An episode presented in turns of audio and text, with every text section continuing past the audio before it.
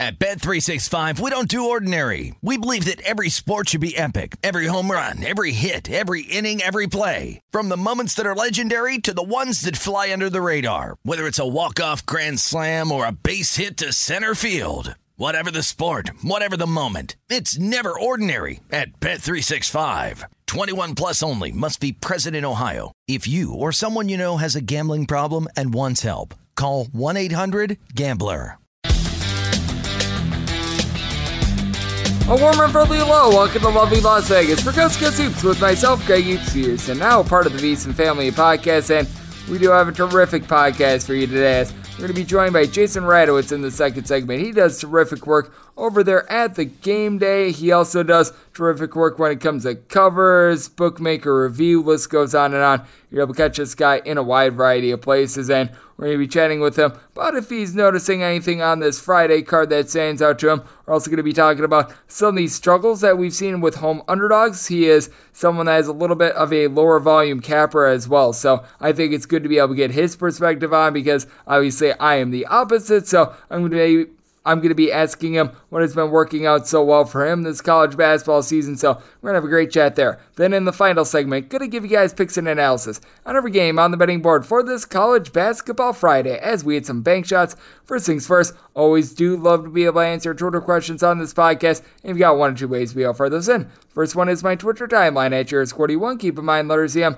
Amy does not matter. As per usual, please do send these into the timeline. And the other way is find an Apple Podcast review. If you rate this podcast five stars, it is very much appreciated. And then from there, you're able to fire whatever you'd like to hear on this podcast via that five star review. Really did not wind up getting in any questions today, but we wound up having a very fascinating day of college basketball on Thursday. Let's take a look back at try to find some trends and try to get to know these teams a little bit better. Games from yesterday is Greg buzzing about. Here is the rowdy recap. Now, I'm having to record this a little bit ahead of time, so the games out there in the Pac 12, I will be unable to recap, obviously. Those were a lot of the ranked teams that were in action because I am doing the look at on VSiN. That is from 1 to 4 a.m. Eastern Time. I've been doing it all week long, and then you've got the Greg Peterson experience, which is pretty much the weekend version of that. But what we do have is a situation which Georgetown's likely going to be going winless in conference. They had a chance to be able to pull it out against DePaul. They made like your buddy at the bar and could not close. 68 to 65. DePaul gets a win and cover. DePaul just 18 to 28 at the free throw line, but Georgetown, well, they turned the ball over 17 times in this one, and you wound up having for DePaul Mr. Brandon Johnson step up for 10 rebounds. Javon Freeman Liberty, 25 points. Certainly a far from great DePaul team, but you know, looking at a historically bad Georgetown team, I would be very surprised if there's not a coaching move made in the offseason. You also did wind up seeing some good mid majors wind up taking the floor on Thursday as you wind up seeing both of these teams get north of 100 points. South Dakota State gets a win and cover on the road against Oral Roberts by a count of 106 to 102. This is one of the strangest things that you're going to see. You wind up having Luke Appel who was averaging eight and a half points per game, and I'm not even kidding here. He had scored five points or fewer in three of the last four games. Came off the bench for 41 points and 10 rebounds before falling out for South Dakota State to lift them to victory. That is just absolutely insane. For South Dakota State, they wound up having three different guys Appel, Baylor Scheierman, and Douglas Wilson get 26 plus points apiece, and then the rest of the team had a combined 10. That's just terrific right there. And then for Oral Roberts, Max Abmas, 34 points on 23 shots. They wound up having a guy of their own, and Carlos Jurgens coming off the bench for 25 points. Whichever of these teams winds up making the NCAA tournament, if either do, they are going to be exciting to say the least. So that was some good, clean family fun right there. This is not good, clean family fun if you wind up taking Belmont. They got destroyed against Murray State by a count of 76 to 43. Murray State a terrific defensive team and a terrific team in general, but for Belmont, 5 of 26 from three point range. They lose the rebound battle 40 to 22. They just got bludgeoned in every aspect of the game. As a matter of fact, Tevin Brown and KJ Williams, they combined for 45 points. That's more than what Belmont wound up having all night long. Murray State currently looking very dominant out there in the Ohio Valley Conference. Something else that's looking very dominant, fading IUPUI. UW Milwaukee gets the job done against IUPUI. Good old Iwi Peewee by kind of 86 of 54. You do want to note with UW Milwaukee. No Pat Baldwin Jr. in this game. Got to assume that he's going to be out until further notice. someone that was in and someone that was able to produce. That would be Mr. Jordan Walker of UAB as the Blazers get a win but no cover against UTSA by a count of 68 to 56 you wound up having UTSA be able to cover the 15 because they were down 15 with about 20 seconds left, and then UAB followed the three point shooter. But for Mr. Walker, 14 points in this one. UAB, a dominant offensive team, a dominant defensive team. And for UTSA, they've been able to cover a few more games recently, so good on them for that. You did wind up seeing Indiana get a win and cover against Maryland by a count of 74 to 64, and this was one of the best offensive performances that you saw for Indiana. They played very slow, very controlled, took just 47 field goal attempts in this game, but they hit 28 of them with having Race Thompson go for 19 points, 9 boards for Maryland. They were able to hold in there for a little bit, but the 16 turnovers, that wound up catching up with them. Maryland also lost the rebound battle by kind of 27 to 25, so they wound up having their deficiencies there. Speaking of deficiencies, this offense was very deficient on Thursday. William and Mary. Well, if you wind up taking it in that you've got William and Mary, they had 14 points apiece. They lose to Northeastern 62 to 28. William and Mary went 1 of 17 from 3, 11 of 51 from 4. And it's a William and Mary team that has an above 500 record against the spread in conference. Out of conference, they were bad, but in conference, they've been halfway decent. Northeastern have been really bad this year, and they didn't put on an offensive clinic, going 9 of 33 from three point range, but won the rebound battle by kind of 38 to 33. William and Mary, 15 turnovers in this one, and Connor Gutierrez, 3 of 9 shooting from the floor, was the best mark for this team. So that was absolutely sad. You also wound up seeing something very wonky with Fairleigh Dickinson, who wound up entering into the day 3 and 20 straight up against Wagner, who at one point was having the nation's longest win streak among D1 teams. Wagner a 13 and a half point favorite. They lose in overtime 88 to 86 and this was a game in which Wagner it looked like they were going to have a chance to cover because they were up 40 to 31 going into the half. They were looking good there and then from there, Fairleigh Dickinson wound up having the Brandon Rush show take over. Brandon Rush was able to have 36 points, 12 of 22 from the floor. For Fairleigh Dickinson, they go to the free throw line for 25 free throws. They hit 22 of them. And for Wagner, 11 of 19 at the charity stripe. They are dealing with an injury to Elijah Ford, who has been one of the better players for the team. Alex Morales, 25 points, 9 rebounds. He did his part, and Will Martinez was able to chip in there 21, but certainly not what you were expecting out there. What you were expecting to see on this college basketball Thursday was Gonzaga be able to take it to San Francisco, and that did wind up happening. Also, as I'm recording this, Ohio State is right now having the EJ Liddell show going on. EJ Liddell absolutely putting on a clinic against Illinois as Ohio State winds up getting the job done in that one. By the way, Malachi Branham, how about how good this guy has been? Going into what we wound up seeing on Thursday on the road this season, I had been shooting 50% from three with 15 points per game. He expanded upon that. So, I mean, this guy is really, really good. What else has been actually really good recently has been Memphis against the spread. They take down Temple by a count of 76 to 64 for Memphis. They wound up having a non cover against SMU about a week or so ago, but take a look at it. They've covered all but one of their games ever since the beginning of the month of February, and you're able to date this back back to January as well. I believe that they have now been able to cover five out of their last six games. Jalen Duren had 22 points in this one, and DeAndre Williams, he's been firing all cylinders since coming back as well. 19 points, nine boards. So Memphis looks to be a little bit of an improved bunch. You got a Bryant team that's playing at a very brisk tempo right now, and they want to take down St. Francis Brooklyn by a count of 86 to 69. Peter Kiss is right now in contention for most points per game of any player in all of college basketball entered into Thursday with 24.8 points per game. He put up a 35 spot in this one, also chipped in there seven rebounds. So it's going to be interesting to see what winds up happening with that race. And it's going to be really interesting to see what winds up happening with home underdogs. We're going to talk about it on the other side with Jason Radowitz, but they've fallen on some tough times over the last three days. I'm recording this with a couple West Coast games still pending 269, 282, and 12 against the spread. That's 48.8% in the time span as well over the last three days. 808 overs to 751 under. So the over sitting at nearly a 52% clip. Road teams, they're covering 53.5% of games over the last 30 days. And if you shrink it down to the last seven days, Home underdogs, they're making a little bit of a comeback at 56 61 and 4 against the spread, but still certainly tough in overs. 196 overs, 155 under, so that's a 55.8% hit rate to the over, and road teams in the science fan hitting 54.5%. 186, 156, and 12 against the spread. So that's what we're noticing in college basketball right now. And what you notice on this podcast is that we always get relatively solid guests. And Jason Radowitz, he is more than relatively solid. He is absolutely terrific. Does great work over there with the game day. He also does terrific work when it comes to covers. List goes on and on. Coming up next, we're going to ask him about the struggles that we've seen with home underdogs. We're also going to be asking him if he notices anything for Friday's card and being a lower volume better, what's all been working for him recently. That's up next right here on Coast Coast Hoops with myself, Greg Peterson, now part of the VSiN Family Podcast. At Bet365, we don't do ordinary. We believe that every sport should be epic. Every home run, every hit, every inning, every play. From the moments that are legendary to the ones that fly under the radar. Whether it's a walk-off grand slam or a base hit to center field. Whatever the sport, whatever the moment. It's never ordinary at Bet365. 21 plus only must be present in Ohio. If you or someone you know has a gambling problem and wants help, call 1-800-GAMBLER. If you love sports and true crime, then there's a new podcast from executive producer Dan Patrick and hosted by me, Jay Harris, that you won't want to miss. Playing Dirty Sports Scandals.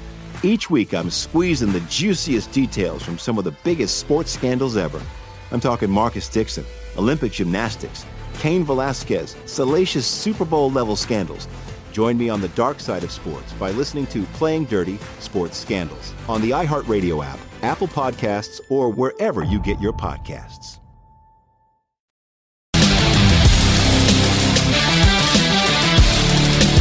And we're back here in lovely Las Vegas for Gus Gus with myself, Greg Hoops and now part of the VSiN Family Podcast. It is great to be joined by this guest as he does an absolutely terrific job over there with the game day, also odds checker US covers and bookmakers review. Man does a little bit of everything as we are being joined by Jason Radowitz. He is out there in the northeast part of the country, more specifically the great state of New Jersey. And to be able to follow Jason on Twitter, you're able to do so at Jason underscore Radowitz. Last name is spelled R A D O W I T Z. And Jason, it is great to have you aboard. Thank you. Yeah, I appreciate you having me. College basketball is almost getting to the conference tournaments, and of course, March Madness would follow.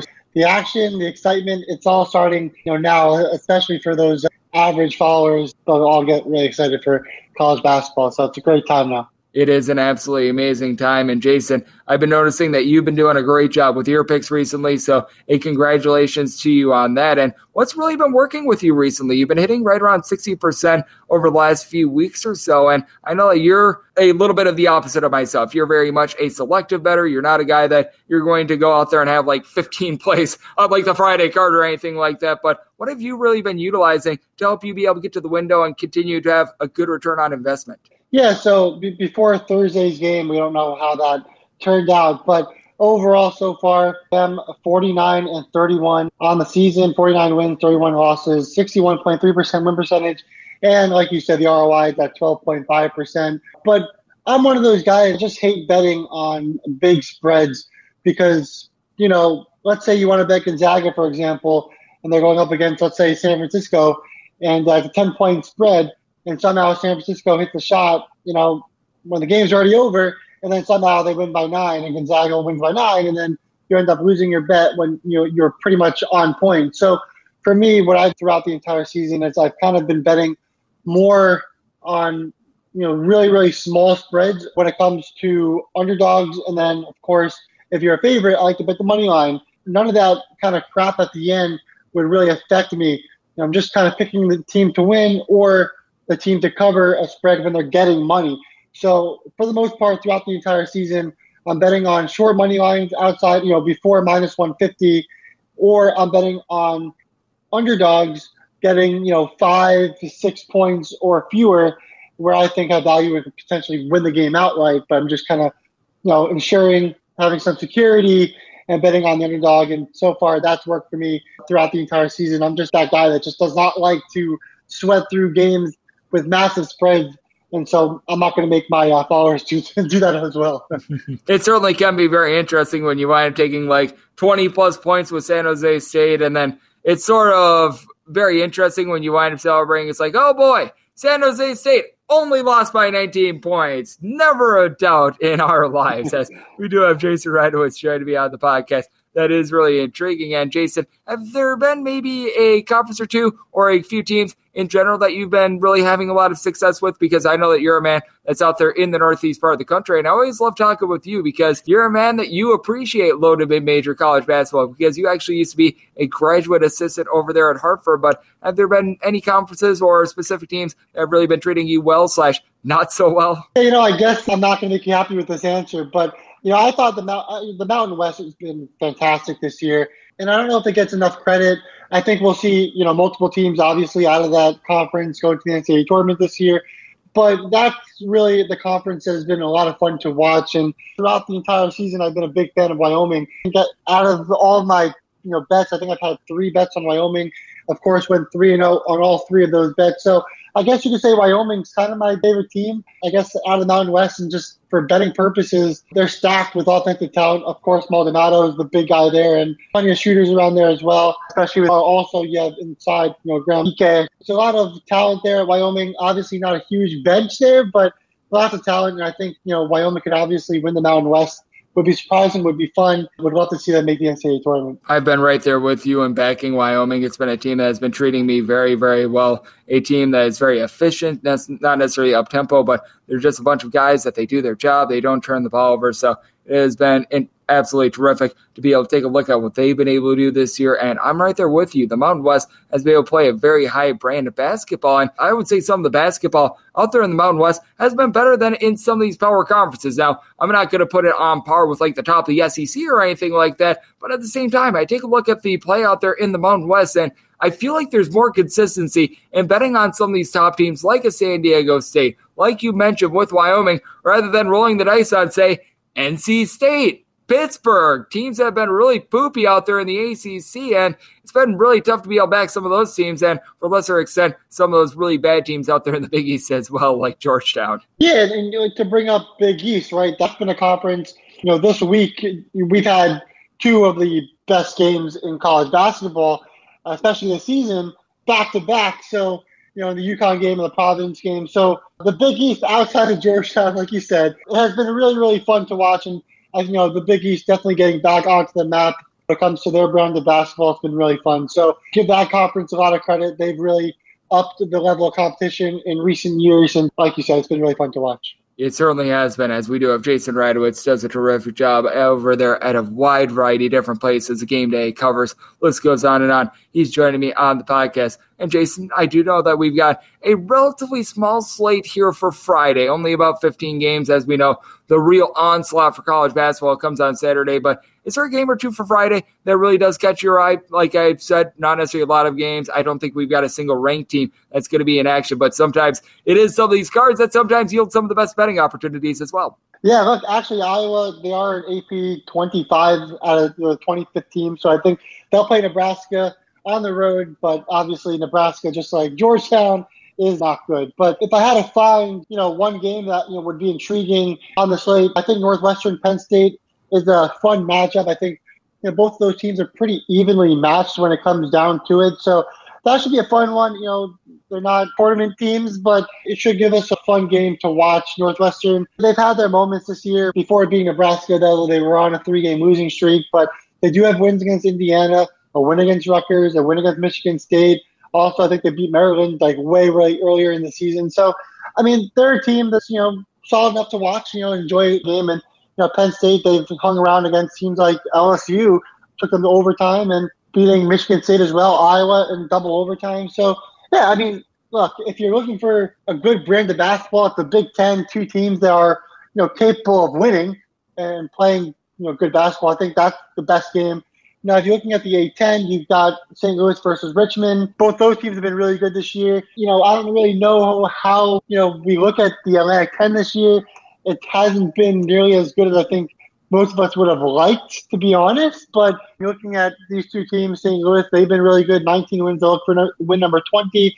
And then Richmond, of course, they've been, you know, pretty good recently. In February, they've lost just two games. Obviously, the heartbreaker to George Mason was pretty rough on the road and VCU on the road, but they're home against St. Louis, so it should be an exciting matchup there if you're looking for an A-10 matchup. I do agree with you there. I do think that that St. Louis versus Richmond game is going to be a solid one. St. Louis has been turning the ball over a little bit too much, which has really been hurting them. And Jason, something that stood out to me with something that you mentioned a little bit earlier about taking some of these games that have been a little bit tighter with regards to the spread is that we've noticed that home underdogs have really been have a, having a rough time of it. If you look at the last seven days going into Thursday, they had won 56, 69, and 5 against the spread. And if you look over the course of the season, they're sub 500 last 30 days, 270, 279, and 13 against the spread. Is that something that you're taking a look at and you're thinking that it's going to reverse course? Or do you think that that's just a little bit of side of things this season because I think that one, the toughest things with being able to handicap this year has been home court advantage because obviously we had limited to no fans last season. But I've been taking this into account because I've just noticed for my personal handicap that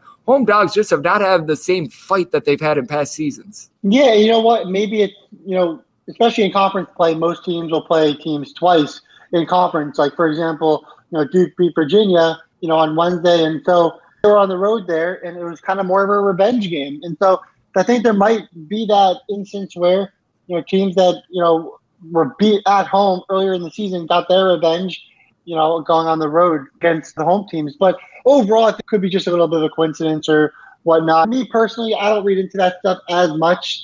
But I mean, it's something to look at for sure. And I know a lot of people handicap looking at those stats. But for me, I think it you know might just be this week. You know, it might just be the week. Uh, you know, for home underdogs to just struggle a little bit. But yeah, you know, overall, it could be just a little bit of revenge.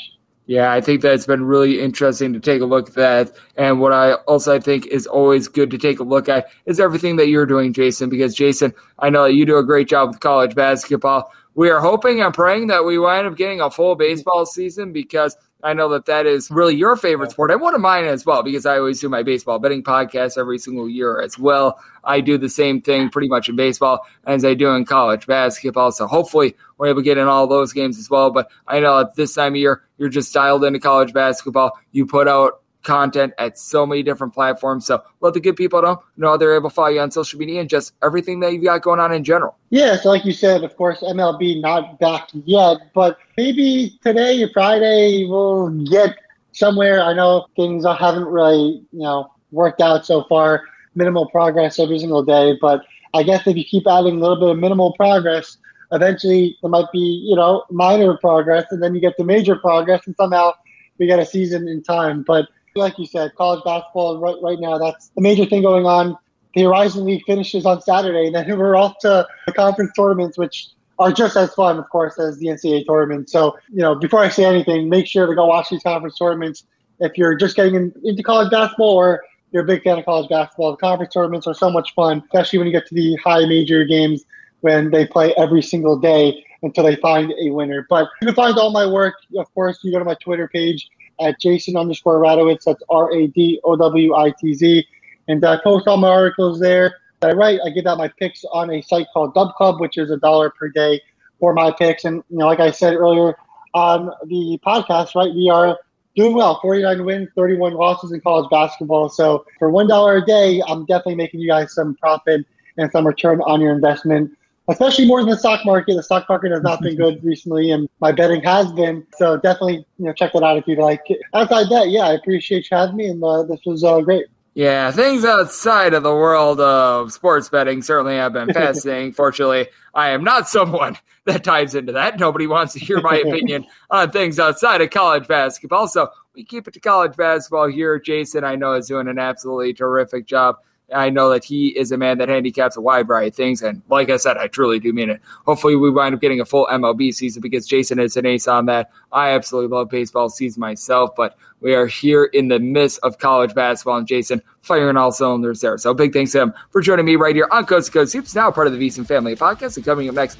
it is that time of the podcast to give you picks and analysis on every game on the betting board for this college basketball Friday as we hit some bank shots. At Bet365, we don't do ordinary. We believe that every sport should be epic. Every home run, every hit, every inning, every play. From the moments that are legendary to the ones that fly under the radar. Whether it's a walk-off grand slam or a base hit to center field. Whatever the sport, whatever the moment. It's never ordinary at Bet365. 21 plus only must be present in Ohio. If you or someone you know has a gambling problem and wants help, call 1-800-GAMBLER. If you love sports and true crime, then there's a new podcast from executive producer Dan Patrick and hosted by me, Jay Harris, that you won't want to miss. Playing Dirty Sports Scandals. Each week, I'm squeezing the juiciest details from some of the biggest sports scandals ever. I'm talking Marcus Dixon, Olympic gymnastics, Cain Velasquez, salacious Super Bowl level scandals. Join me on the dark side of sports by listening to Playing Dirty Sports Scandals on the iHeartRadio app Apple Podcasts, or wherever you get your podcasts.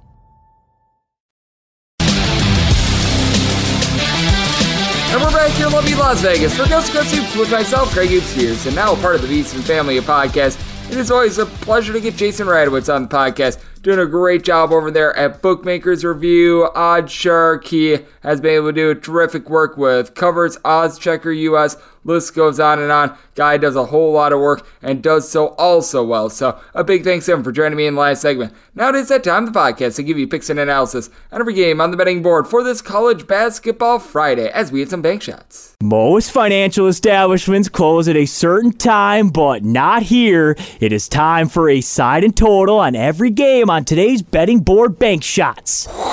Do note that, as per usual, any changes that are made to these plays will be listed up on my Twitter feed at JarenScorty1. We're going to be going in Las Vegas rotation order. This is pretty much time order, but when you wind up coming out to Las Vegas, you just wind up actually listing the rotation number when you want to bet on a game, which is why I sort of do it in this order. And you also will notice that a lot of books, a lot of apps, they will put the games in this order as well. So instead of saying, oh, I want to bet on Harvard catching the points you'd said give the rotation number of 887. So that keeps things all nice, neat, clean, and easy there. As we're going to be starting with that first game of 867, 868 on the betting board. Akron is going to be in the road face off against Ohio. Ohio is a seven point favorite. Your total is anywhere between 130 and 131. I did why I'm saying my total at a 129. Got an Ohio team that ranks in the top 100 with regards to points allowed on a per possession basis, and they're going to be going up against one of the slowest teams in all of college basketball in Akron. Akron's in the bottom 35 with regards to possessions per game. They did have an outburst a few nights ago against Bowling Green, scoring 82 points in that one, but I think that Bowling Green would give up 80 to the Hortonville Polar Bears. That is my high school alum, but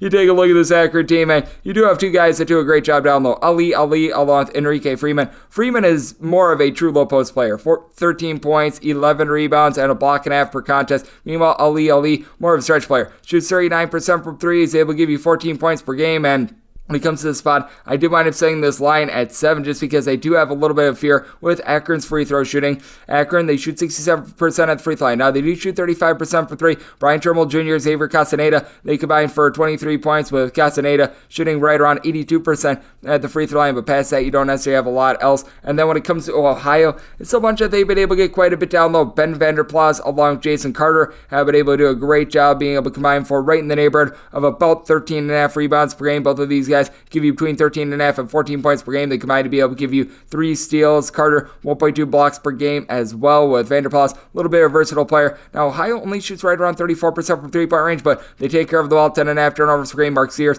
has done a great job being able to run the offense with being able to give you just under 19 and a half points per game, five and a half boards, four assists per game. Here at the seven, if I had to, I would take the points with Akron before I would lay them with Ohio, though, just because this is a team that after your big three, you don't necessarily get a ton else. Ben Roderick, seven and a half points per game has been solid. You do have a 40% three point shooter that's able to give you right around seven points per game. And Tommy Schmock, Schmock has been able to give you a little bit more recently as he's went off for double figures in two out of the last three games. But I do think that it is starting to get a little bit lofty here with Ohio, especially because I do think that this is going to be a lower scoring game. Set my total at 129 and a half, and at seven or more, going to be willing to take the points here with Akron. 869, 870 on the bank board. Georgia Southern is going to be playing to Louisiana Monroe. Monroe is a two and a half to a three point underdog with your total on this game 135 and a half. You do have a Georgia Southern team that ranks in the bottom 100 with regards to possessions per game, and they've done a relatively solid job of being able to generate turnovers. They do get right around seven and a half steals per game. Now, Georgia Southern this is also a team that they've had a tough time of being able to retain the ball. They are turning the ball over right around 14 and a half times per contest. Only shoot about 30% from three and 67.5% at the free throw line. But the guy that I think is going to be able to help out this offense is Kamari Brown, right around nine points per game. Guy that shoots right around 35% from three point range at home has been able to do a better job of being able to take care of the ball. When it comes to this Louisiana Monroe team, they are a team that they've been in a little bit of a rut, losing four straight games. Georgia Southern, they've lost six straight as well. And with Monroe, they've been giving up points aplenty. This is a bunch that they have given up now at least 71 points in four out of their last five games. To their credit, offense has been able to get to at least 70 in four out of their last five games as well, with Andre 3000 Jones being able to do a solid job, giving you 15 and a half points, four assists, steal and a half per contest. Problem is for Monroe, they are a team that they just don't necessarily guard the arc very well. They are a team that they shoot right around 33.5% from three point range, but I do think that defense is going to be a little bit of a bugaboo for the team. Prince Tyambi has not necessarily been the world's greatest guy with regards to being able to give you boards with right around five per contest, but has been able to do a little bit of a better job recently. And then you take a look at the rest of this Georgia Southern team, and they just do a good job of being able to generate swipes, like Elijah McCadden being able to give you 12 points, right around two assists, steal and a half per contest. I think that that's going to be very important against a Louisiana Monroe team that I just don't think that they're going to be able to hold up at the point of attack in this game. I do think, though, that you're going to see Georgia Southern be able to get their tempo in this game. You've got a Louisiana Monroe team that they're not necessarily doing a solid job down low either, with Russell Harrison leading the team with five and a half boards per game. He's able to give you 13 points per game, shoots 37% from three point range as well. And then you do have a guy in Elijah Gonzalez, good glue guy for Monroe. He's been able to give the team seven points, four boards, four and a half assists, shoots right around 39.5% from three point range. But I do think that it's a good old case of something's got to give. I think that Georgia Southern going to get there more slow, more controlled pace in this one as they're a team that they have failed to get to 70 points in each of their last five games. So I do think that you're going to be seeing a little bit of something in the middle in this game. Set this total at 134. I'm willing to dive under with Georgia Southern. I'm going to be willing to lay up to four with them. So looking at the under, and I'm going to be willing to lay here with Georgia Southern. 871, 872 on the betting board. Louisiana is going to be in the road face off against Georgia State. Georgia State is a six to six half point favorite, and your total is between 139 and 140. And when it comes to Georgia State, what I'm saying them as a five and a half point favorite. It's been a little bit of a sketchy team this year because typically they do a great job of being able to go bombs away from three point range. This year they're shooting as a collective just under 32% from distance. Now you do have Corey Allen along with Kane Williams who are able to combine for 26 points, right around eight boards and 6.8 assists per game. Both of these guys give you 1.7 steals per game as well. And with Georgia State, the redeeming quality that you do have with this team is that they are able to generate nine steals per contest. But you also take a look at Louisiana, and I think that Jordan Brown along with Theo Akwuba are going to be able to control things down low. These are a pair of guys that are able to combine for about 17 rebounds per game, both give you a little bit over a block per contest. When it comes to this Louisiana team, they rank right around 100th with regards to points allowed on a per possession basis. So they've been able to do a relatively solid job there. When it comes to this Georgia State team, they themselves have been able to bump up their defense. They're a team that they rank right around 80th with regards to points allowed on a per possession basis. But when it comes to this Georgia team, they are a bunch of which I do think that they're going to be able to get a little bit more down low with Eliel Nsoseme. He's been able to give you right around 10 rebounds per game. That's going to be very beneficial. But at the same time, you do have a Louisiana team that they've really been able to bump up their tempo. This is a team that they do rank in the top 75 with regards to possessions per game. Louisiana not necessarily doing a great job of being able to shoot at the free throw line at 69.5%, but it has been improving. You've had Kentrell Garnett be able to shoot 50% from three point range. And then the X factor for this team is a guy that's dealt with a little bit of injury. Greg Williams Jr. has been really seeing a little bit of a fall off with his minutes hasn't necessarily been very consistent for the team, but when he's been on, he's been able to give you multiple assists, do a good job of being able to run the offense, and I do think that he's going to help out someone like a Kobe Julien, who's been able to give you 13 points, four boards, has been a mid 33 point shooter. With Georgia State just having a lot of question marks with regards to their outside shooting, and Julien scoring 15 plus points in each of their last seven games, that should allow Louisiana to be able to hold at bay in this game. I did wind up setting this line at a five and a half with Georgia State, so I'm going to be willing to take the points. Also, with the tempo and thinking that there's going to be late game fouling, I did up saying this sold at 145 and a half. Both of these offenses seem to be clicking a little bit more recently, so looking at the over, and I'm going to be taking a look at the points. 873, 874 on the betting board. Penn State is going to be playing us at Northwestern. Northwestern, a one and a half to a two point underdog. Your draw on this game, you're going to be finding it between a 127 and a 127 half. Penn State has been a vastly different team home to road. They don't necessarily have a deep rotation, so they've really slowed things down in the bottom 40 with regards to possessions per game. But you take a look at this Penn State team, and they are allowing nine and a half points per 100 possessions basis fewer at home than they are on the road. So I do think that that is very important to take a look at. And with this Northwestern team, they've been able to play a little bit of better basketball recently, but they're a team that's very inconsistent as well with their home and road splits. They're giving up 9.9 points more on the road per 100 possessions than they are at home. Now, you do have a guy in Boo Buie who's able to give you five and a half assists per game, right around 14 points per contest for this Northwestern team. I do like his game. And then it cannot be overlooked what you've been able to get out of Pete Nance. Pete Nance is a guy that legitimately stands right around 6 foot 10 this guy has been very special for the team. He's able to shoot in the high 30s slash low 40s from three point range, 15 points, six half boards, two and a half assists per game. So he has been absolutely magnificent. And on the road, Pete Nance is shooting 48% from three point range, but Jalen Pickett has been able to pick his spots with Penn State. 13 points, four boards, four assists, steal per contest. Not necessarily shooting it great from three point range, but at the same time, he is a guy that has been able to do a great job of just being able to give this team production recently. Double figures in each out of the last six games, at one turnover or fewer in four out of the last five games as well. You've got John Harrar, who's been able to give you 10.5 points, 9.8 rebounds per game. Sessions along Seth Lundy. They combine to be able to give you about 24 points per game with Sessions. He's able to shoot 42% from three point range. Penn State shoots right around 73% the free throw line. Northwestern, they do a good job of not turning the ball over. They're a team that they turn the ball over 9.7 times per contest, top 15 in all of college basketball. They as a collective shoot 34.5% from three point range. Guys like Chase Audige, along with Ryan Young, have done a solid job being able to provide about four and a half rebounds apiece. Audige has been able to give you 10.5 points per game, but outside of Nance and Boo Buie, you've very inconsistent three point shooting with this Northwestern team. I do think that that's going to hurt them a little bit. Now, I did wind up saying my total at a 128. Northwestern is a team that, because they are so efficient, they should be able to get lots of clean possessions, clean looks at the bucket. I do think that late game felling is going to be able to push this total over, but with Penn State, I wound up saying them as a two point favorite at one half slash two. That is going to be my max, but I'm willing to lay the deuce with Penn State at home. So, one lay up to two with Penn State and looking at the over. 875, 876 on the betting board. Monmouth is going to be playing us to St. Peter's. Peacocks are a four point underdog. Your total on this game and between 130 and a half and 131 and a half. And with the St. Peter's team, I did wind up saying them as a four point underdog. So it's a case in which I'm going to be in a little bit more wait and see mode. At four, I would rather lay it with Monmouth rather than take it with St. Peter's. And the big reason why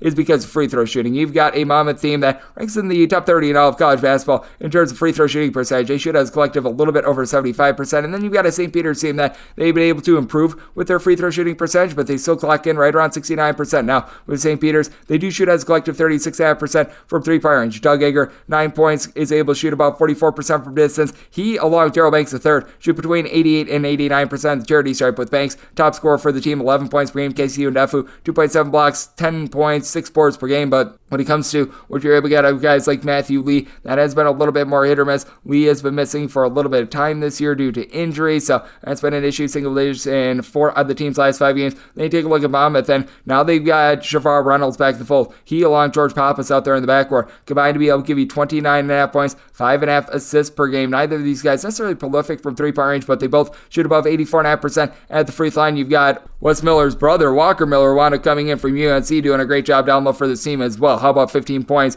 He's able to give you six half boards per game. Marcus McClary, nine points, four and a half boards. It's been a relatively well-rounded player for the team, and I do think that Nikhil Ruti and what he's able to do down low is big for the team. He only gives you 3.3 points per game, but he's been hauling in there right around eight or so rebounds per game. You take a look at it, this is a man that has hauled in at least six rebounds in every one of the team's games ever since January 20th, so that's nine in total. A combined 32 boards and five blocks in the team's last two games. Only two points to show in those games, but Monmouth, after they were able to cover each of their first 11 games of the season, they've experienced a little bit of a fall off ever since then. They've been 8 and 8 against the spread. St. Peter's is a team that they have been playing a little bit more lax on defense recently, giving up at least 70 points in two out of their last three games. I do think that they are going to be able to get back to a little bit more of their basics in this game. I did wind up saying this total at a 132, so it is a spot in which I think that we are going to see a little bit more of it over because you do have a Mama team that they themselves have been a little bit up and down with regards to their offense. I do think that late game felling is going to be coming into play. So one late to four here with Monmouth, and I'm going to be taking a look at the over as we move on to 877, 878 on the banking board. You got Iona, and they're going to be playing us to Canisius. Canisius is finding themselves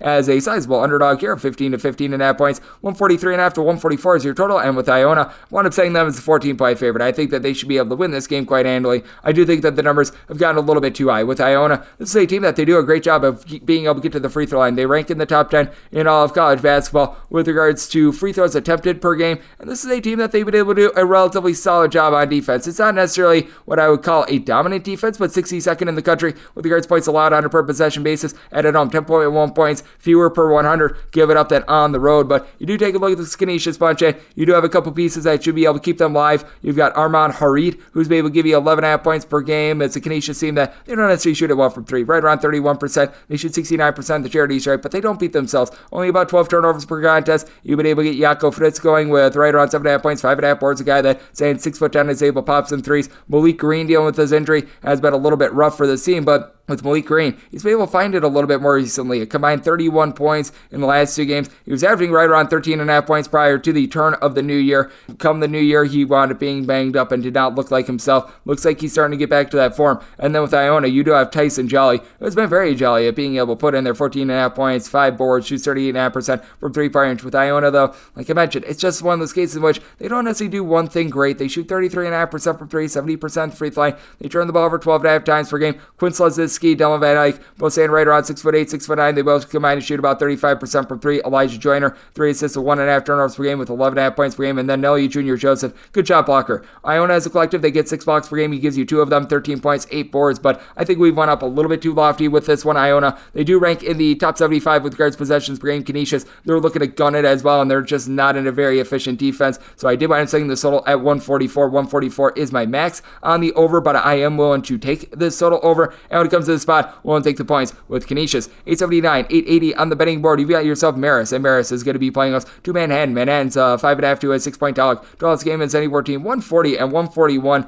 With this Maris bunch, I wound up settling at a 5.5 on them. So here at 6, I'm going to be looking to take the points with Manhattan. Manhattan has been able to play two thirds of their games to the over, by the way. They've been one of the best teams with this respect, and a big reason why is because Manhattan has been playing some relatively close games, and they're a team that they shoot 74.5% at the free throw line. Jose Perez has been terrific for this team, 19.5 points, 4.8 assists. He's not a guy that's going to light it up for three, but that's why you've got Ant Nelson shooting 40% from distance, right around 11 points per game. Now, Nelson and Perez do turn the ball over seven times per game. That is a big bugaboo for a Manhattan team that they turn the ball over 14 and a half times per contest, but they do generate seven steals per game as well. Samba Diallo, coupled with Samir Stewart, have been able to do a solid job there. Stewart has been out of the fold recently, but Diallo, six points, right around four and a half rebounds, and that steal per contest. Josh Roberts has really been able to go into takeover mode down low, nine and a half points, six and a half rebounds per game. Both Roberts, he's given you at least 11 boards in four of the team's last five games. He's had double figures in each of the last five, so he has really been able to up his game, and he's going up against a Mariners team that you've got one guy that's able to give you at least 4.9 rebounds per game, and that's Matt Hermesy. He is the only guy on this team that gives you at least 4.9 boards per game, so that's a little bit of an issue. You do have Jao Ituka, who's been able to give you 15.5 points per game, shooting 48.5% from three point range, and then Ricardo Wright shoots 40% from the outside with 14 points per game, but very much a team full of isolation. They don't necessarily generate a lot of steals. Maris, they only dish out 9.5 assists per game. They're relatively consistent with taking care of the ball right around 12 and a half turnovers per game. Semkelo Calais will give you nine and a half points per game, but I mean, it really is a whole bunch of dudes after Ituka along with Wright. You really have no flow with regards to this offense. That should be able to keep this Manhattan team very much in play in this one. I did wind up saying this total at 135 and a half just because it is a Maris team that they don't necessarily play up tempo. They just play a very strange style in general. You do have Manhattan team that has been looking to go a little bit more up tempo, so you do have that aspect going along with it. But I do think that you're going to see a little bit of a hodgepodge game out of both of these teams. And Maris is in the top 125 with regards points a lot on a per possession basis. So we'll end up setting my total at 135 and a half. So take it six here with Manhattan to go along with the under as we go to 881, 882 on the betting board. Rider is going to be playing us to Niagara. Niagara is finding themselves a one and one and a half point underdog. And your this game is 131 and a half. And when it comes to Rider, it's been an intriguing bunch has been able to get on a little bit of a run, and I think that they're going to be able to stay on this run. I wound up saying them as a two and a half point favorite with Rider. This is a team that they've been able to reel off wins in five out of their last seven games. You've got a pair of guys in Dimencio Vaughn along Dwight Murray Jr. that have really been spearheading this offense. Both of these guys give you right around 12 and a half points per game. They combine to be able to give you 14 boards. Murray is able to give you four and a half assists per game. Neither guy lights it up from three point range. Both Rider. Each of your top four scorers shoot at least 75.5% at the free throw line. They only turn the ball over 11.8 times per game. They are able to generate right around seven steals per contest. You've got Ajiri Aguamo Johnson giving you six half rebounds to be able to shore things up down low. And then Mervin James, the transfer from North Alabama, been able to do a solid job. Not necessarily a great three point shooter, but a guy that has been able to give you right around 11 points per game. You take a look at him recently, and he's been able to give you double figures in each out of the last five games. Not a guy that turns ball over a lot, so good qualities there. And then you take a look at Niagara. This is a team that they have never necessarily been great on the glass. They've been a little bit better this year with Sam Iorio and Jordan Cintron being able to combine for 18 points, 12 and a half rebounds per game. And Cintron they shoot 36.5% from three. Niagara as whole, they shoot 35% from distance. Marcus Salmon, he's been a stat sheet stuff for shooting 82% the charity stripe, 37.5% from three, 17.5 points, 4.5 boards per game. And then Noah Thomason, he's been able to come on as a little bit more of a facilitator for this team, 3.5 assists per game, but has been able to dole out at least three assists in each of the team's last five games, 7 plus points in four of those contests as well. But you do take a look at this Rider team, and they've been able to do a nice job of being able to cut off the three point arc. That is really the lifeblood of this Niagara team. Niagara, they rank rank in the bottom 45 with regards to possessions per game, so they're looking to play very slow. They're looking to play very controlled, but with Niagara as well, they rank right around 205th in the country with regards to points allowed on a per possession basis. I do think that that's going to be an issue against a Rider team that they've now gotten into the top 150 with that aspect as well. When it comes to Niagara, they do shoot about 73.5% the free throw line, but I do think that Rider going to be able to get the job done in this spot. I do think that Rider, after losing two out of their last three games in overtime and losing a game by a deuce on the road against Monmouth, is going to be able to bust through, get the W in this one. I'm going to lay up to two and a half here with Rider. And when it comes to the total, I did mind saying my total at a 132 and a half. I think that you get a relatively slow game, but I think we've went down a little bit too low here. So looking at the over, and I'm going to be looking at Rider 883, 884 on the betting board. St. Louis is going to be in the road face off against Richmond. The Itchy Bitsy Spiders are finding themselves two and a half to three point favorites in your total game in between 143 and a half and 144 and a half. St. Louis got off to a really nice start to the year, but you've noticed that things have been really falling back for them. It's been a case in which the turnovers have eaten them alive, and as a result, I do wind up saying Richmond as a four point favorite. I'm going to be willing to lay it here. When it comes to this Richmond team, you got to love what you've been able to get out of Tyler Burton along Grant Golden. Both of these guys standing at least six foot eight, and they've been able to combine for about 32 points, 13 and a half rebounds per game. You've got Burton shooting 30.5% from three point range. Golden, despite being six foot ten, doles out three assists per game, and then Jacob Gilyard, 12 and a half points, six assists, and three steals per game. That is the most in all of college basketball for a career, is what he has. So I mean, he has been absolutely amazing with that regard. Now, you need guys like Nate Ko, Nick Sherrod to be able to step up. They were thought to be double figure scorers, have not been able to live up to that this year, although Andre Gustavson is shooting 42% from three point range. Richmond does a good job of being able to take care of the ball. 10 turnovers per game, one of the best marks in all of college basketball. St. Louis, they do generate right around seven steals per game with Yuri Collins, giving you two of those. He's been able to give the team 11.5 points, shot 38.5% for three, and his eight assists per game leads all of college basketball, but he also turns the ball over four times per game. In those games against St. Bonaventure, he absolutely torpedoed this team. Three plus turnovers, and now five out of the last six games. That's been a little bit of an issue. You've got Marten Linssen along with Fred Thatch Jr. Uh, combined for about 15 and a half points per game. These guys combined for about nine boards, and Thatch is able to shoot 40% from three point range. Gibson Jimerson shoots 40% from three, 84% the free throw And For St. Louis, they do shoot 37.5% from distance, 77% at the charity stripe. They've looked to bump up their tempo a little bit more. Richmond certainly not necessarily the hallmark of defensive prowess by any stretch of the imagination, but they've been a little bit better recently. And for St. Louis, this is a team that after they started out the year very solid on defense, things are starting to fall back a little bit more for them in their last three games. They've given up more than a full point on a per possession basis, more than a full point on each possession, I should say. So I do think that that's going to be a little bit of an issue against a Richmond team that they play relatively slowly, but they are quite efficient. I did wind up saying Richmond as a result as a four point favorite. I'm going to be willing to lay it here with Richmond playing at such a slow tempo. I do think that you're going to get a little bit of a lower scoring game. Said this total 142, so going to be diving under as well. 885, 886 on the betting board. You've got yourself Appalachian State hitting the road face off against Arkansas State. Arkansas State is finding themselves between a one and a half and a two point favorite. In your game is anywhere between 131 and 132 and a half. So Arkansas State is four and a half point favorite. I think that Norchad Omier is going to be able to really take over this game. A guy that down low has been able to give you nearly two blocks, 11 and a half rebounds, and right in the neighborhood of 16 to 17 points per game. He's been absolutely terrific. You've got the transfer from Arkansas in Desi Sills, who's been able to do a good job of being able to help out this offense as well. A guy that has been able to give you right around 13 points per contest and helps out Caleb Fields, the main floor general of this team. As Fields is only giving you 7.5 points per contest, but hasn't needed to score a lot. He's able to give you 4.5 assists. He chips in their 1.2 steals per game, and for that matter, each of your top four scorers, Sills, Omier, Fields, along with Marcus Eaton, who gives you 11.5 points per game. All these guys give you at least a steal per contest. And then you take a look at the flip side for this Appalachian State team. Justin Forrest, after he's been always a double figure scorer for the team, has just been terrible this year. He's giving you 9 points per game. He's shooting 25% from three point range, and it's been brutal. He scored in double figures in the last two games, but I mean, even with the two plus turnovers per game,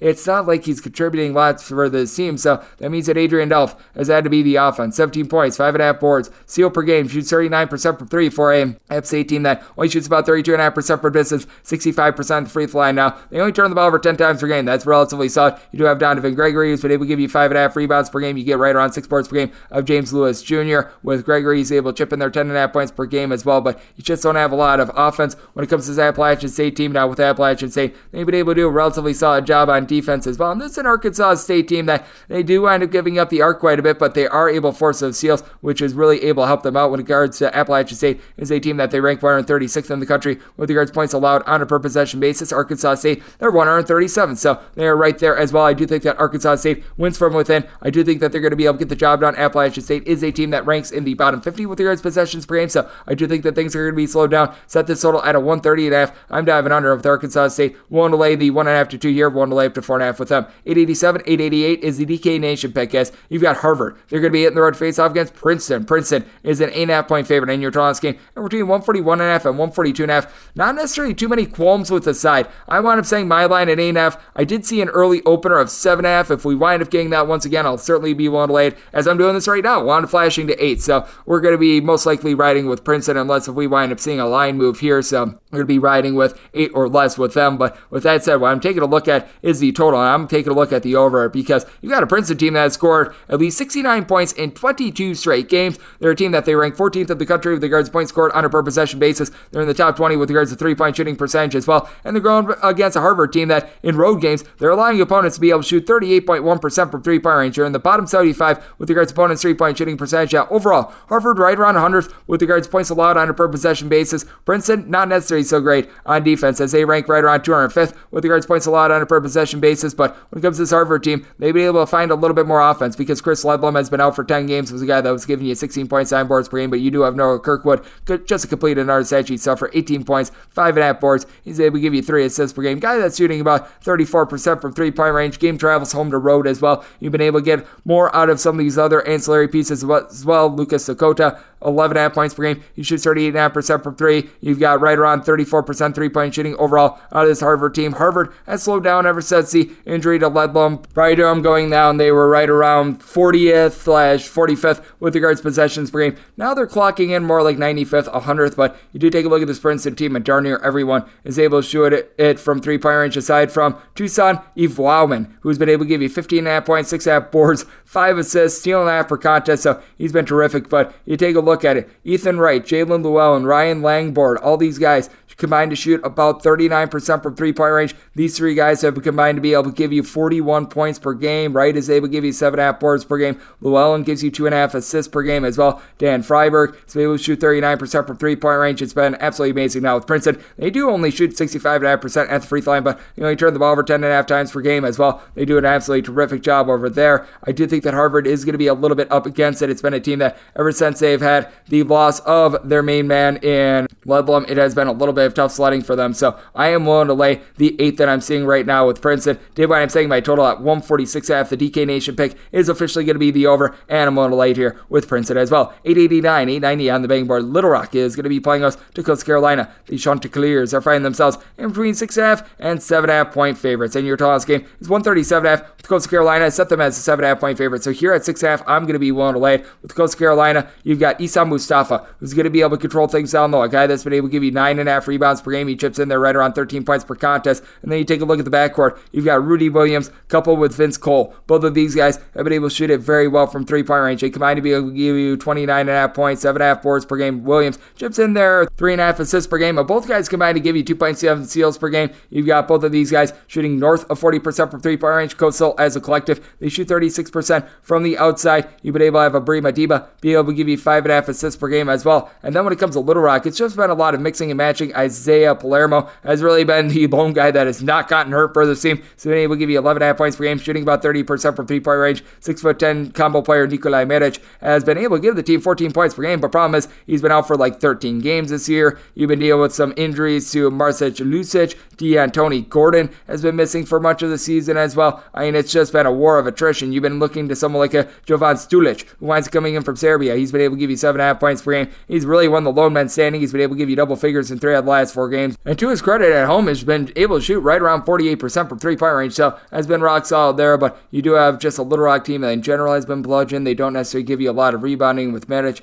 being out of the fold as well. I do think the Coastal Carolina should be able to control this game. You've got Jarrett Green, who's been dealing with a little bit of an ailment. He's back. He's able to give you seven and a half points per game, able to shoot in the mid 30s from three point range. So Coastal Carolina, by far the deeper team in this spot. I'm willing to lay up to seven and a half here with Coastal Carolina, so I'm going to be laying the points. Set the total 137 half as well. Going to be waiting on a little bit of a line move, but with Arkansas Little Rock being just as poor as they are on defense, with regards points allowed on a per possession basis, 340th, I would rather take this over rather than an under at this number. So 137 half or less. Looking at the over, I'm willing to lay up to seven half here with Coastal. 891, 892 on the betting board. South Alabama is going to be playing us UT Arlington. Mavericks are an 8 to 8.5 point underdog with your total game between 131 and a half and 132 and a half. I wound up setting my line at an 8. So here at 8.5, I'm going to be willing to take the points with UT Arlington. Now, with UT Arlington, you don't necessarily have anyone that's able to do a terrific job down low for the team. You don't have a single guy that's giving you five plus rebounds per game. But Kodorichi Obiono Ihogo, hopefully I'm saying that one correctly. Oh, he's a tough one. He's able to give you two and a half blocks per contest. He's able to give you right around four and a half boards per game as well. And then I think it's going to be very key for the team is the fact that David Azore,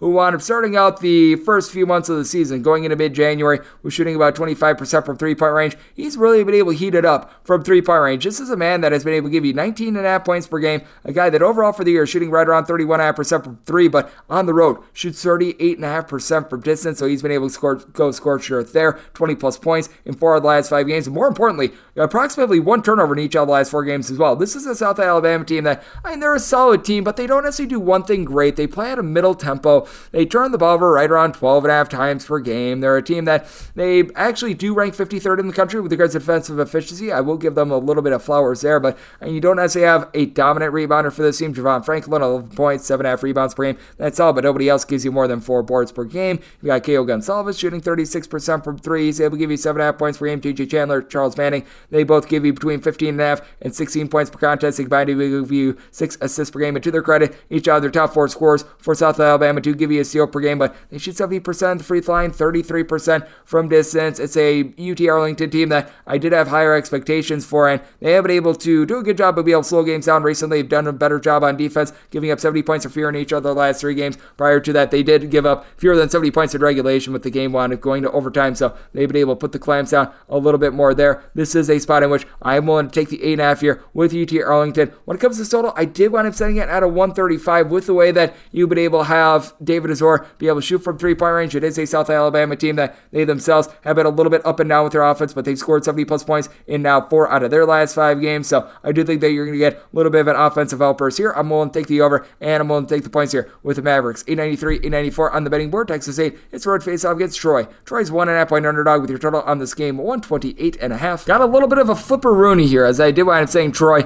as a two point favorite. So I'm going to be willing to take a shot on them on the money line. It is a Texas A team that by and large has been relatively solid. It's not like it's a terrible team by any stretch of the imagination, but I think that Troy is going to be able to do a good job of being able to win from within. When it comes to Texas State, you've really got one main rebounder for the team, and that'd be Isaiah Small. Now he's been able to come up big for the team, being able to give you seven boards, 11 points per game. The guy that has a little bit of versatility shoots right around 29% from three. To the credit of Texas State, they do shoot 76% at the free throw line, 37.5% from three, but they do play at a bottom 50 pace with regards to possessions per game. They're a team that, with regards to turnovers on a per possession basis, they've been a little bit less than sharp. Their defense, it is one that does falter a little bit more on the road, giving up 10.6 points more per 100 on the road than they do at home, so that is a little bit of an issue. And Troy has actually been a very dominant defense. They're in the top 65 with regards points allowed on a per possession basis. They do a good job of being able to shut down the three point arc. Now, Shelby Adams for the Texas State team gives you 9.5 points, shoots 48.5% from three. Caleb Asberry, Mason Harrell, they're able to combine for 25 points. These two guys both shoot at least 83% the free throw line, combined to be able to shoot about 38.5% from three. But when it comes to this Troy team, I do like what you're able to get out of Zay Williams, down though, guy that's been able to give you seven boards, 8.5 points per game, has actually been able to shoot 43% from three. The big thing for Troy they've turned the ball over 15 and a half times per game. Texas State relatively solid at being able to generate swipes, but so is this Troy team that's able to give you right around 8.2 steals per game. You've had Duke Miles out of the fold for a little bit of the season, but he's back. Nine points, three assists, two and a half steals per game, so he's been able to do a solid job there. And then you've got the other Duke and Duke Deen, who's been able to do a good job being able to give you nine and a half points per game. A guy that only shoots right around 29% from three point range in his home games, but has been able to up his scoring a little bit more, double figures in four out of the last six games. Efe Odigie has been able to give you six and a half rebounds per game as well. Very well rounded Troy team, in which a whole is greater than the sum of its parts. I think it's going to allow them to be able to get the job done in this spot. You do have a Troy team that they rank more around 100th with regards to possessions per game. They're playing a little bit more up tempo. You do have a Texas State team that's relatively solid at the free throw line. Troy, they can sometimes have their falters there at right around 71.5%, but I do think that they'll get it done in a tight game. Set this total at 130. I'm willing to go over and taking Troy as a money line underdog. 895, 896 on the betting board. Iowa hits the road face off against Nebraska. The Cornhuskers are between 11 and 11 half point underdogs. Draw this game is between 161 and 161 and a half. My handicap was anything of single digits, I'd be willing to lay it with Iowa. At double digits, I'm going to be taking a shot here on Nebraska. Now, it is a poopy Nebraska team. This is one in which it's what we like to call a plug and play. That means plug your nose and play it. But with that said, with Nebraska, you do have a guy in Bryce McGowan, so I think is going to be able to have a solid game in this one. A guy that has been able to give you 16 and a half points, five and a half boards, doesn't necessarily shoot it well from three. Nebraska as a collective, they shoot 30.6% from three point range, and you'll notice with Nebraska, they do do a better job of being able to bottle things up a little bit more at home than on the road. They do reduce their possessions by right around three or four per contest. It is a Nebraska team that, with regards to their friendly confines, they are giving up right around 12.7 points fewer per 100 possessions at home than on the road as well. And this is an Iowa team that they don't necessarily travel the world's greatest. Iowa has been terrific with regards to their offense, top 10 with regards to points scored on a per possession basis, but on the road, they're giving up 10.3 points more per 100 on the road than at home. You do have Jordan Bohannon, who's been able to do a terrific job for this Iowa team. Double figure scores, able to shoot about 40% from three point range. We all know what they're able to get. Uh, their main headline score in Keegan Murray as well. Keegan Murray has been able to give you darn near two blocks per contest. He's been able to give you eight rebounds, right around 23 and a half points per game. So he has been the man there. Philip Rebraca is able to give you six rebounds per game as well. But then you got Derek Walker, for Nebraska has been able to give you right around six rebounds per game. Alonzo Verge has been turning the ball over quite a bit, three and a half times per contest, but he's been a little bit more buttoned down at home. At home, he turns the ball over more like 3.3 times contest. He is a guy that has been able to give you a little bit more scoring recently as well. This is a guy in Alonzo Verge who has been a little bit hit or miss, but has been able to give you 14 plus points in three out of the last four contests. And bigger than that, he's been able to cut down on the turnovers a little bit more. He's been able to give you three turnovers or fewer in seven out of the last nine games. So that should be able to keep Nebraska alive in this one, coupled with the fact that Trey McGowens who wanted missing much of the early part of the season, he's back. He hasn't necessarily been as dynamic of a scorer as you'd like him to be, but has been able to give the team four plus rebounds in three out of the last four games, has been able to do all the combined 10 assists in the last four contests as well. So he's able to leave a little bit of an imprint. Last time these two teams wound up playing, you wound up getting a very high scoring game. That was actually just a few weeks ago. It was a case in which Nebraska wound up losing by a kind of 98 to 75 at Carver Hawkeye Arena on the 13th. I do think that you're going to get another high scoring game. I think that's going to be a little bit more held down, but set my total at a 163. I'm looking at the over. And with Nebraska, I do think that the flipping venue is going to allow them to be able to stay live in this one. Willing to take double digits with them. And wrap things up with 897, 898 on the betting board. San Diego State is going to be playing us to San Jose State. San Jose State, anywhere between a 21.5 and a 22.5 point underdog. This game is 125. San Diego State, I feel like, should be a lofty favorite. I set them at 21.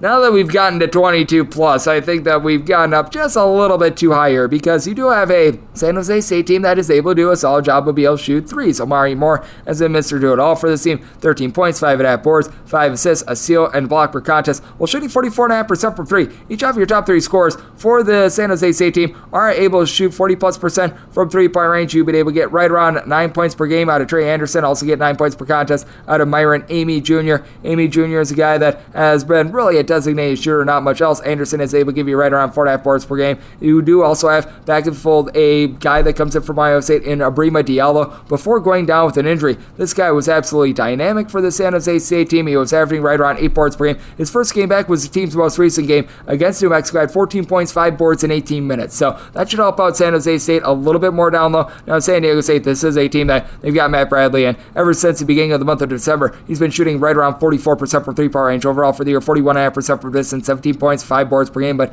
you don't have anyone outside of him that gives you more than eight points per game. Now, you've got four different guys who give you between 7.4 and 7.8 points per game, so you've got a lot of depth there. Trey Pulliam has been able to do that. He's been able to give you a couple assists. Keshad Johnson, I think, is an interesting little Swiss Army knife. He's able to give you five boards. He's able to chip in there just under a steal per contest, and for that matter, San Diego State, they do generate eight steals per game. This is a team that has been nothing short of supreme on defense with regards to points allowed on a per possession basis. San Diego State, they are clocking in number one in all of college basketball. San Jose State, they do play at a bottom 40 tempo, so this is not a team that's looking to go out there and they're looking to gun it. Now, San Jose State, also the defense, 345th in the country with regards to points allowed on a per possession basis, and when they do wind up hitting the road, it's a team that they have really been giving it up as they rank in the bottom five with regards to points allowed on a per possession basis in their true road games, about 160 points per 100 possessions. But I do think that with San Diego State having their deficiencies on offense, they only shoot right around 69% the free throw line, mid 30s from three point range, with guys outside of Matt Bradley not doing a whole lot. I do think that they're going to be able to hold in there. Nathan Mensah should be able to win the battle down low for San Diego State, given the team right around seven boards per game. But I do think that Diallo coming back for San Jose State will be able to keep them live. Did wind up saying my total at a 123. I do think that San Diego State is really going to do a solid job against the San Jose State team that I mentioned. They're in the bottom 35 with regards to possessions per game, so I'm looking at the under. And with San Diego State, going to make them a 21 point favorite, so taking 22 plus here with the Spartans, and that will wrap things up for the Friday edition of Coast to Coast Hoops, now part of the VSiN Family Podcast. Big thanks to Jason Radowitz over there at Bookmaker Review, covers, list goes on and on, does a wide variety of things, and join me in the last segment. If you like what you're hearing from this fine podcast, Coast to Coast Hoops, you're able to subscribe wherever you hear podcasts, Apple Podcasts, Google Play, Spotify, Stitcher, and TuneIn. If you've got a question, comment, segment idea, what have you for this podcast, one or two ways to further those in. First one is my Twitter timeline at Jarens41. Keep in mind, letters M, mean does not matter. As per usual, please do send these into the timeline. And the other way, find an Apple Podcast review. If you rate this podcast five stars, it is very much appreciated. From there, you're able to find whatever you'd like to hear on this podcast via that five star review, and I'll be coming at you guys every single day throughout the college basketball season. That means I'm coming at you guys once again tomorrow. Thank you so much for tuning in.